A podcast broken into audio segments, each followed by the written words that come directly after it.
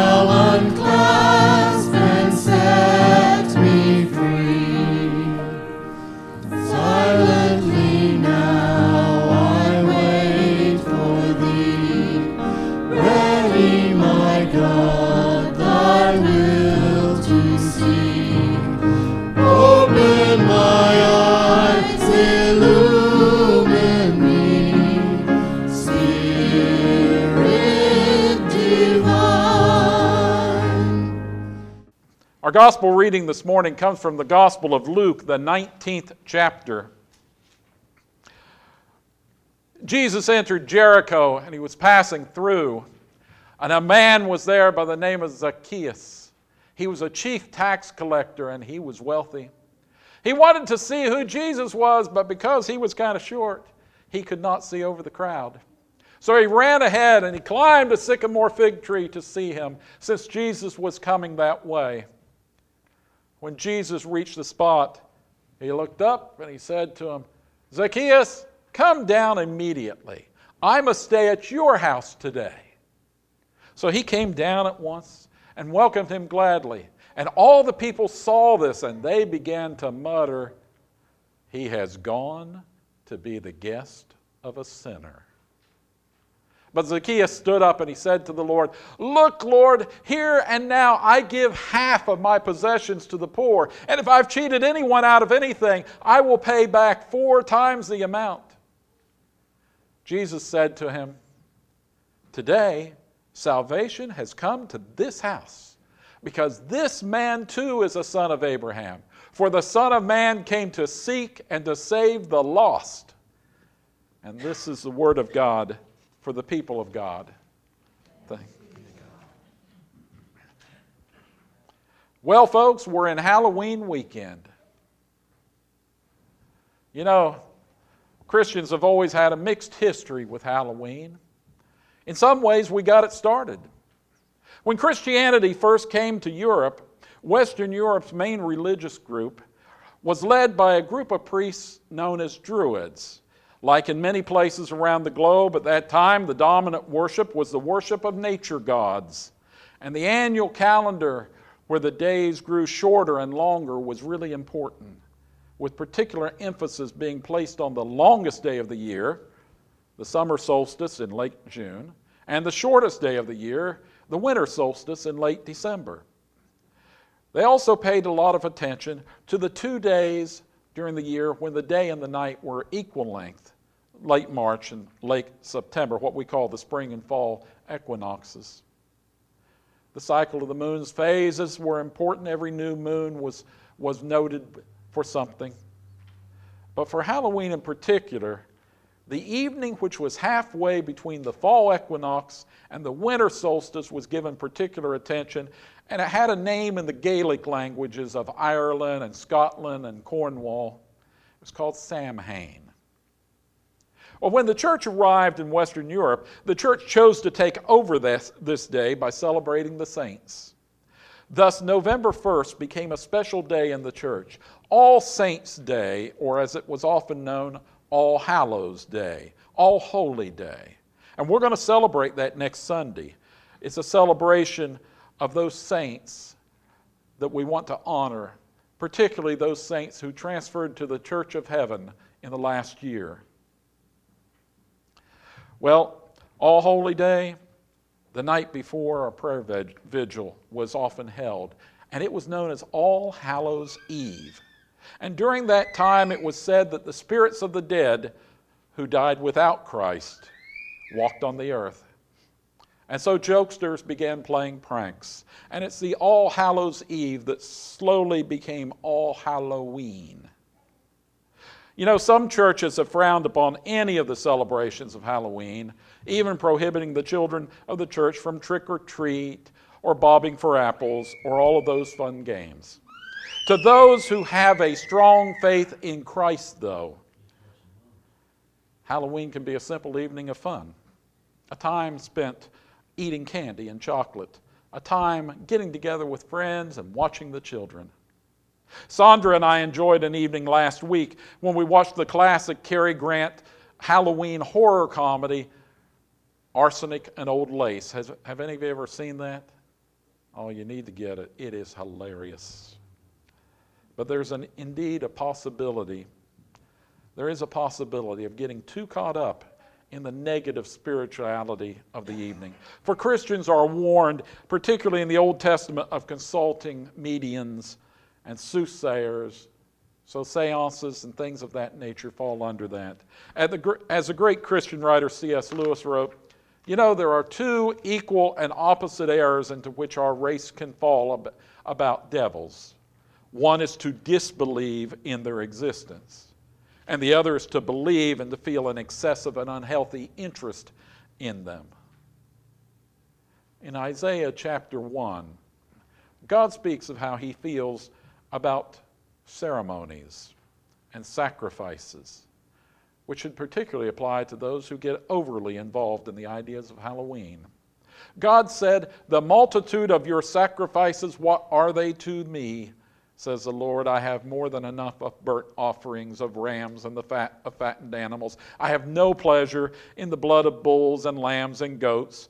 When you come to appear before me, who has asked this of you, this trampling of my courts? Stop bringing meaningless offerings. Your incense, incense, incense is detestable to me. New moons and Sabbaths and convocations, I cannot bear your worthless assemblies. Your new moon feasts and your appointed festivals I hate with all my being." Instead, God asks us, wash and make yourselves clean. He's talking about baptism. Take your evil deeds out of my sight. Stop doing wrong. Learn to do right. Seek justice. Defend the oppressed. Take up the cause of the fatherless. Plead the case of the widow. You know, it's been long been fascinating to me that so many people want to believe in ghosts and devils and demons and witches and zombies and vampires, the evil supernatural creatures, yet these same people will deny that the good supernatural exists, God, Jesus, Holy Spirit, good angels. They'll say that they're just myths and superstitions. I suspect the reason is that there's an adrenaline rush. There's a high, so to speak, when we're scared and nothing bad happens immediately. Maybe the sugar and the chocolate, and in many cases the alcohol and provocative costumes of some parties lead people to get a rush. For most people, though, this is just something that's a passing phase. And of course, the desire to scare other people is what motivates people into using gruesome costumes and frightening front porches, the chance to say boo, the chance to display their inner sculpture artist by mutilating poor, helpless pumpkins. Even the chance to find the great pumpkin Charlie Brown. You know, when I was over at Quietdale one night, we actually had a zombie walk back when those were popular, and it was amazing. We had a guy who came to the zombie walk who had never set foot in a church, and because of that, six months later, he was baptized in that church. Halloween can be so useful if used properly. For most people, gradually, gradually, you know, Christmas decorations overtake Halloween decorations in importance. Family celebrations at Thanksgiving and Christmas are more important than parties with friends at Halloween. Yet getting overly involved in the things of Halloween, like a few people do, as what has led into harm a certain percentage of young men and women, people who were perhaps lonely already, who were perhaps somewhat unbalanced to begin with, They wanted to belong, and they be- belonged to the wrong things. You know, Halloween is that time of the year when we peek around the next corner and we see death in action, but are still able to pull ourselves back from the picture of the black hooded figure with the scythe and shrink from death with our heart beating fast and say to ourselves, this is just fun. Yet until someone chooses to follow Jesus and surrenders their life to Jesus, until someone is baptized and receives the Holy Spirit of God to replace our poor, corrupted spirit, death, a permanent death figure, stalks us. He's always in the back of our mind, and Halloween gives us a glimpse of this and might motivate us to get right with God before it's too late. You know, Jesus said, I am the way, the truth, and the life. No one comes to the Father except through me. Now, there are people in this world who tell you that the entire goal of Christianity is to give us eternal life. There are people who are Christians who believe that is the whole purpose of church and everything.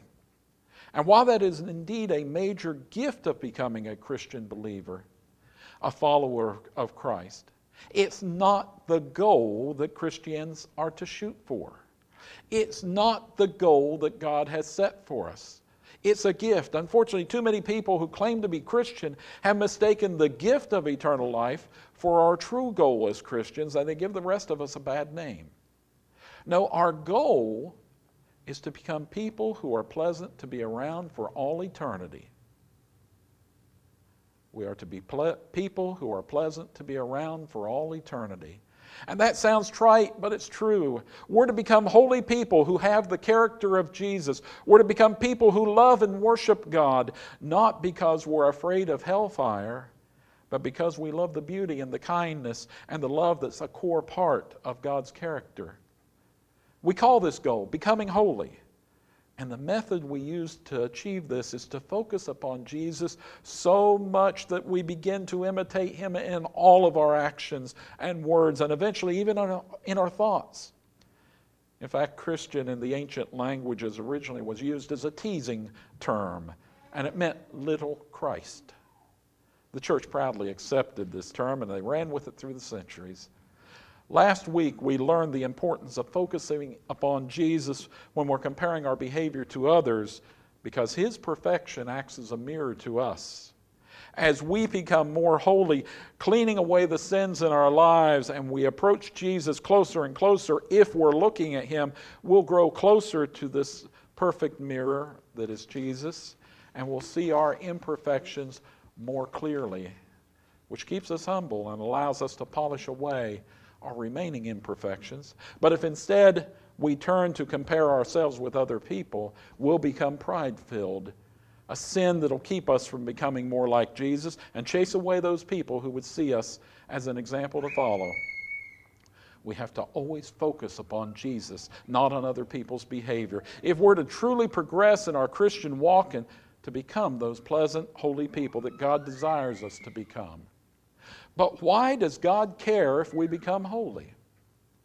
Because God, more than any other person, knows the damage that pride can do to a soul over the centuries.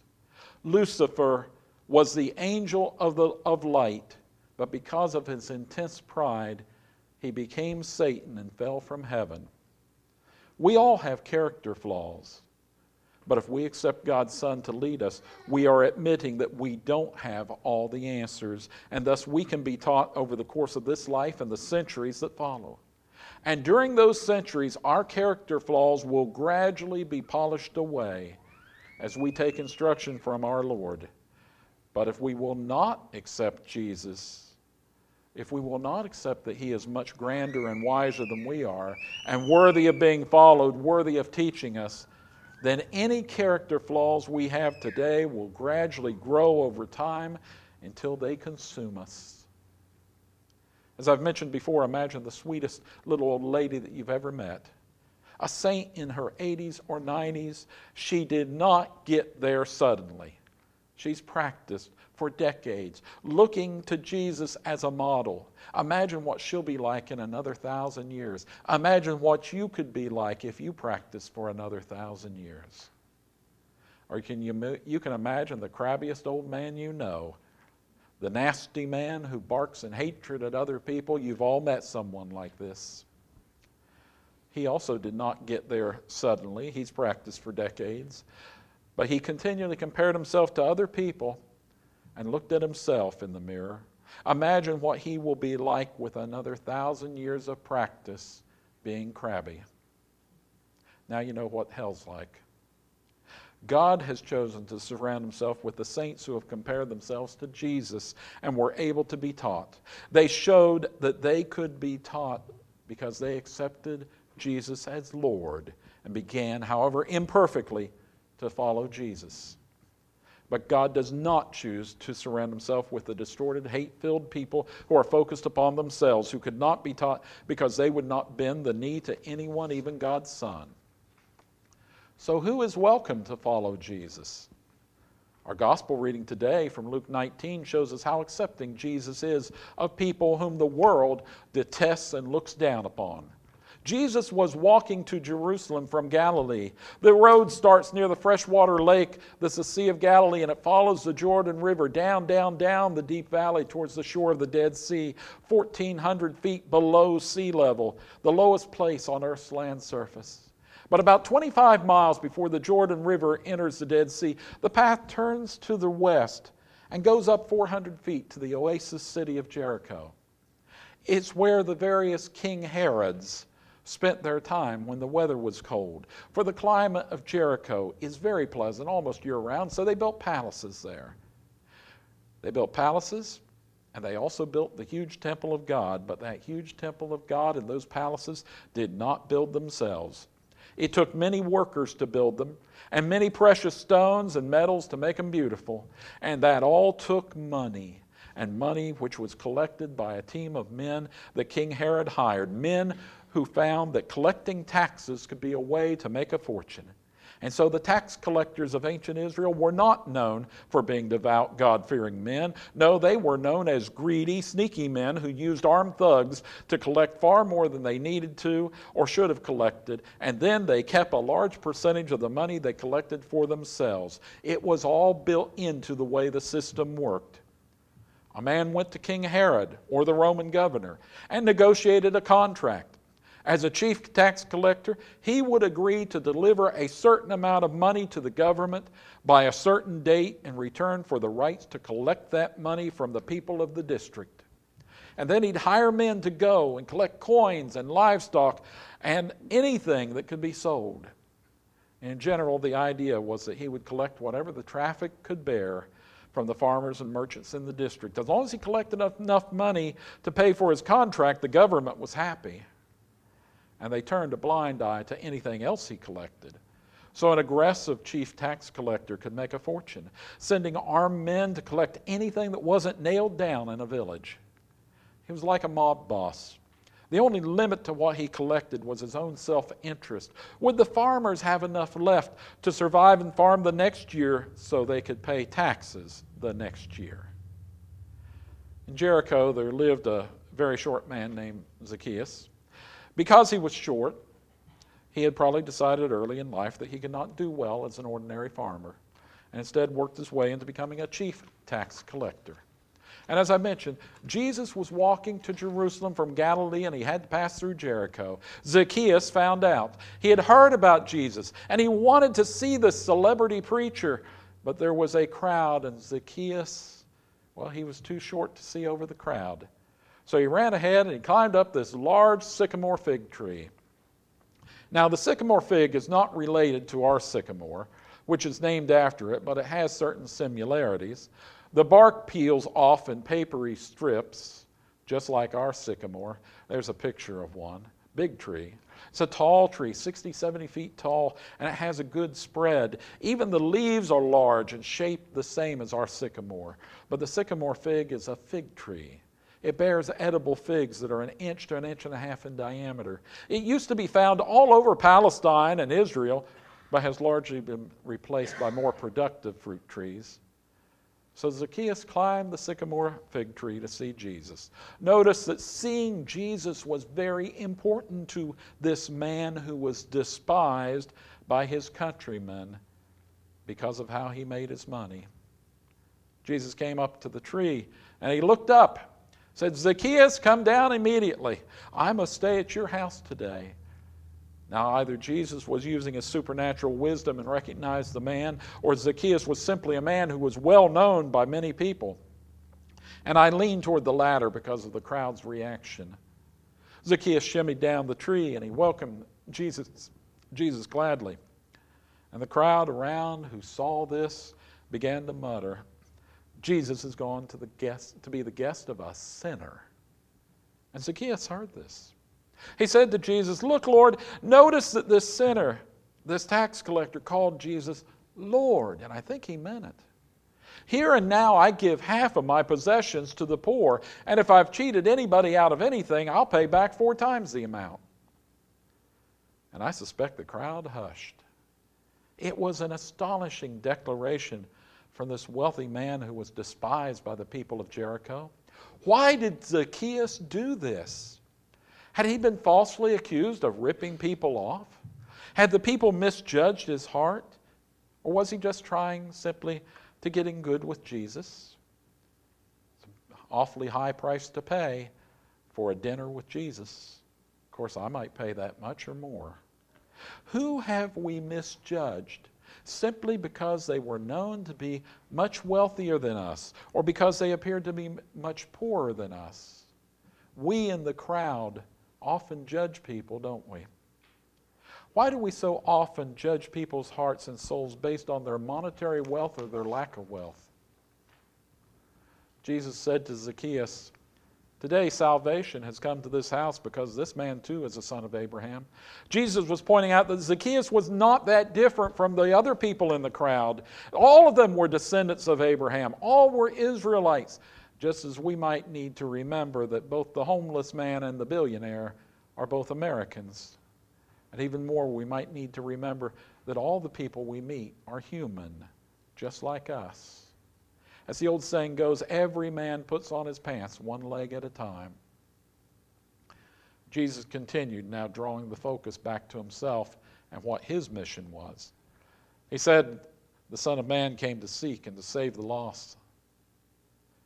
Zacchaeus was despised by the people in the crowd that day because of what he did for a living. It's clear that he'd gained extra income and wealth from his business. He was wealthy enough to give half of his possessions to the poor, and Jesus complimented him because of it. But this is not primarily a story about wealth. It is a story about a man who wanted to be right with God, a man who did something very uncomfortable. Climbing a tall tree as a short man to get close to God. What have you done that's uncomfortable to get close to God? It's a story about how a man experienced a changed life because he encountered Jesus. You know, I think in our world, at least half of us don't feel respected by other people. We feel like Zacchaeus, short, despised. Our own sins generate a sense of shame in our hearts. And that shame that's in our hearts then affects how we behave in front of other people. Because we feel shame over some sin that we committed years ago or we keep committing, we take every glance, every whispered word, everything said by other people, particularly our family, as a condemnation of us. Because of our own shame, we think that everyone is looking down upon us. And that's why being accepted is so important to people. That's why bars succeed. That's why recovery services succeed. That's why the church can succeed, when we accept people. What's the reality, though? Reality is that very few people we meet know what we've done. We are not wearing a huge scarlet A like the heroine in, Jan- in Nathaniel Hawthorne's Scarlet Letter story. Besides, even the people who know what we've done or can figure it out are more likely just not to care rather than to condemn. And if they're true Christians, they may, they may look at us in pity rather than condemnation. They're worried about our souls and wondering how they can help us come to know the God who loves us. for it can be very difficult to approach someone who's filled with shame to help them without appearing to condemn. Folks, everyone has sinned. Everyone has felt shame. King David sinned repeatedly, but he wrote many of the Psalms, including the Psalm from today's responsive reading. Did you hear what he said in our Psalm? David speaking to God about when David had sinned. He said, "When I kept silent, my bones wasted away through my groaning all day long. For day and night your hand was heavy on me. My strength was sapped as in the heat of summer. But then I confessed, I acknowledged my sin to you and did not cover up my iniquity. I said, I will confess my transgression to the Lord, and you forgave the guilt of my sin." And David was wonderfully changed by this and impressed by God's love for him. And so he continued his song, "Therefore let all the faithful people pray to you while you may be found. You are my hiding place. You will protect me from trouble and surround me with songs of deliverance." And so, friends, if you have sinned and not asked God to be forgiven, ask Him now in prayer. If you've asked God to be forgiven and can't feel that forgiveness, or you can't forgive yourself, know these two facts. First of all, your feelings are not nearly as important as the fact that God said God will forgive all sins. God's promises are ironclad. Our feelings are subject to the same human failings that led us to sin in the first place. God has said that God will forgive all sins, and that has nothing to do with your feelings. Just as when you step off of an upper step into the air, it doesn't matter what I feel right now. I'm going down, right? Same with you. It doesn't matter what you feel. God has said He forgives you. Have you ever taken a look at this? Secondly, if you forgive yourself, if you can't forgive yourself, I'm sorry, that's probably because deep down you believe that the ethical or moral law you've broken is more fundamental than God is. Yet God not only created the universe, but created the ethical and moral laws. And if God says that law does not apply to you because you have asked to be forgiven and God has forgiven you, then why do you insist that your judgment and guilt are more important than what the Creator of the universe and those same ethical and moral laws says? He created the law, He can forgive you, and that's final. Are you a better and wiser judge than God is? Have you ever noticed that the same people come to the altar each week? Have you ever noticed that these are the people that seem to be getting closest to God? You know, the altar's open to everyone who is here. You can just come forward and talk to God about what's going on in your life, or thank God for what's going right. Take this chance here in a moment to get closer to God. Take this chance to bring God into your home. So today, come to the altar, all of you people. You may have a sin to confess to God and be embarrassed, or you may have people that you need to pray for, and they will appreciate you coming to the altar. You may need to pray for yourself, or you may need to pray for your son or daughter, your parents, your best friend, or just someone you met yesterday at the supermarket. You may be praying for someone you know from long ago who you haven't heard from. You may be praying for someone you've heard about in another country. We are to be praying people. So come to the altar. Come close to God. Leave any shame behind. Leave shyness behind. But come close to God and the Jesus who gave His life for you, and pray. Cedar Grove United Methodist Church and Pastor Brian Boley would like to thank you for listening to last week's pre-recorded sermon. Join us live this Sunday morning at ten thirty a.m. and on Facebook. We are located on Route forty-seven, a mile and a half east off I seventy-seven, just across from W V U Parkersburg campus. Donations may be mailed to Cedar Grove U M C, one sixty-eight Old Turnpike Road, Parkersburg, West Virginia, two six one zero four. Or you can text the word GIVE to one three zero four, two four four, one nine zero three or visit our website, cedar grove united methodist dot org, and click on the Give tab. This will bring up a form where you can determine how much you would like to give. Thank you, and God bless you in your life.